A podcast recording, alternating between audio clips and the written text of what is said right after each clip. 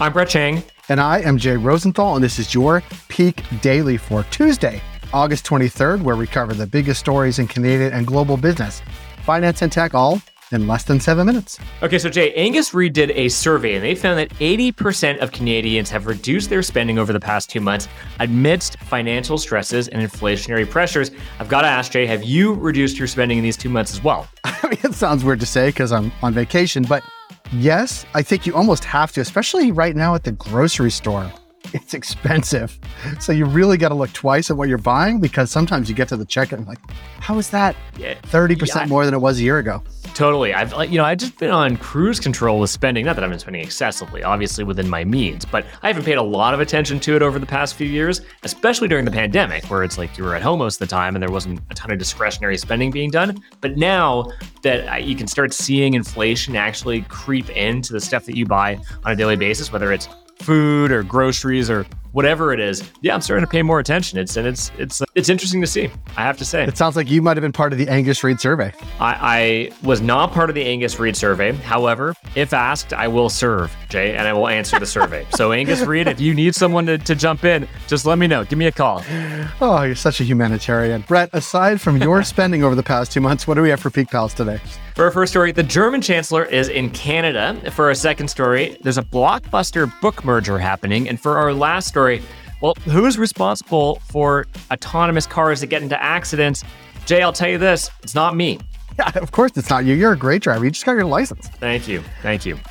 For our first story, Germany's Chancellor Olaf Scholz has touched down in Canada and is ready to make an energy deal that absolutely, positively does not include Russia. Brett, how's the Chancellor's Canadian trip going so far? So he just got here, and so we'll have to see how it goes by the end. He's got a ton planned, but the first item on the agenda is obviously the energy crisis that's happening in Germany right now. See, no country has been hit harder by the Russian induced energy shortage than Germany.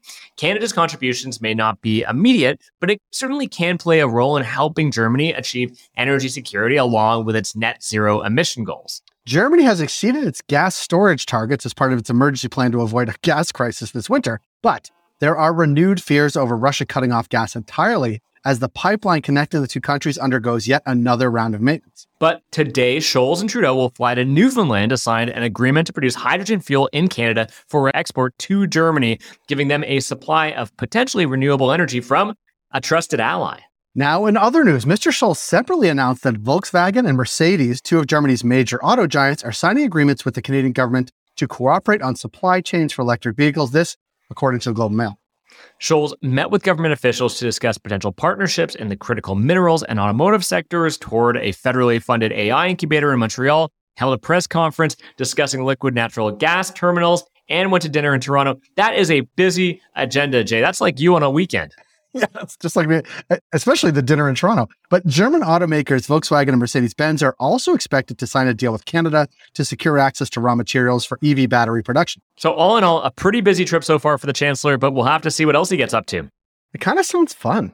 It sounds like a great time, Jay. I would love to be a diplomatic leader in a foreign country, especially. Yeah.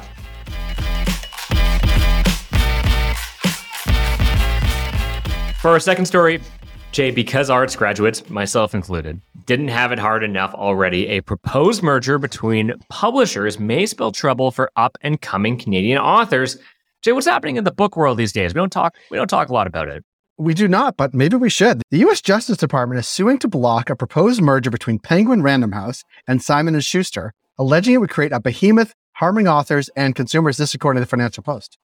A book behemoth, Jay. That's what's going on here. The merger would bring together two of the five largest publishers, which together publish 90% of best selling books, reducing competition and, according to the DOJ, cutting author payouts by up to 11%.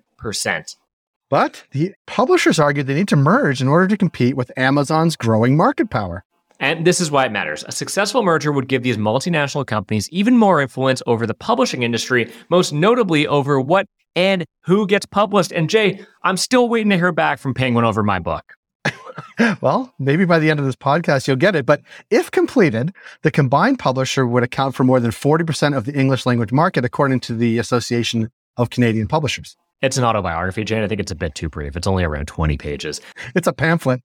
Yeah, exactly. It's more of a pamphlet than a, a, novel. The bottom line is that the DOJ lawsuit could spark interest from Canada's competition regulators, who have so far been pretty silent on the issue. Well, you know why they're silent, Brett? Why? They're reading. Wow. That's a good one, Jay. I haven't heard a good dad joke in a while, and he really brought the heat today. I really did.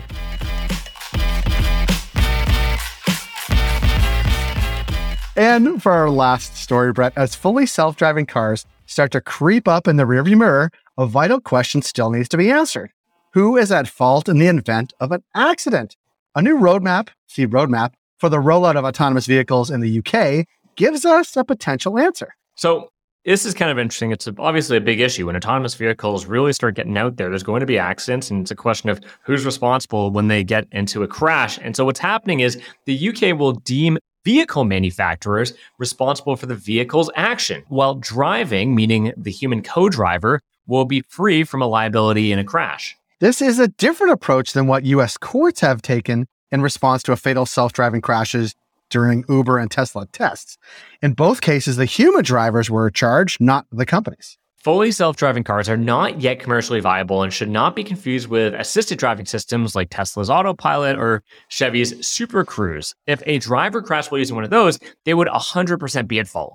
The UK's proposed legislation could set a global precedent for how self driving cars are governed and who is assigned the blame in the case of an accident. Now, in Canada, fully self driving cars are currently road legal in only Ontario and Quebec and only for pilot testing. Now, in 2018, federal regulators released a preliminary document on the future of automated vehicles, but only specified that traffic laws would have to be updated. I, yeah, well, surprise, surprise. You got robots driving around everywhere. We should, probably should update the laws. Peak Pals, thanks for making us the most listened to and only daily Canadian business news podcast in the country. If you got a second, why not follow this podcast on your app of choice and leave us a review? And if you want more Peak, make sure to subscribe to our daily newsletter at readthepeak.com. And as always, thanks to Dale Richardson and 306 Media Productions for putting together this episode. Thank you, Dale. And thank you, Brett and Brett. Have a good Tuesday. Yep, you too, Jay.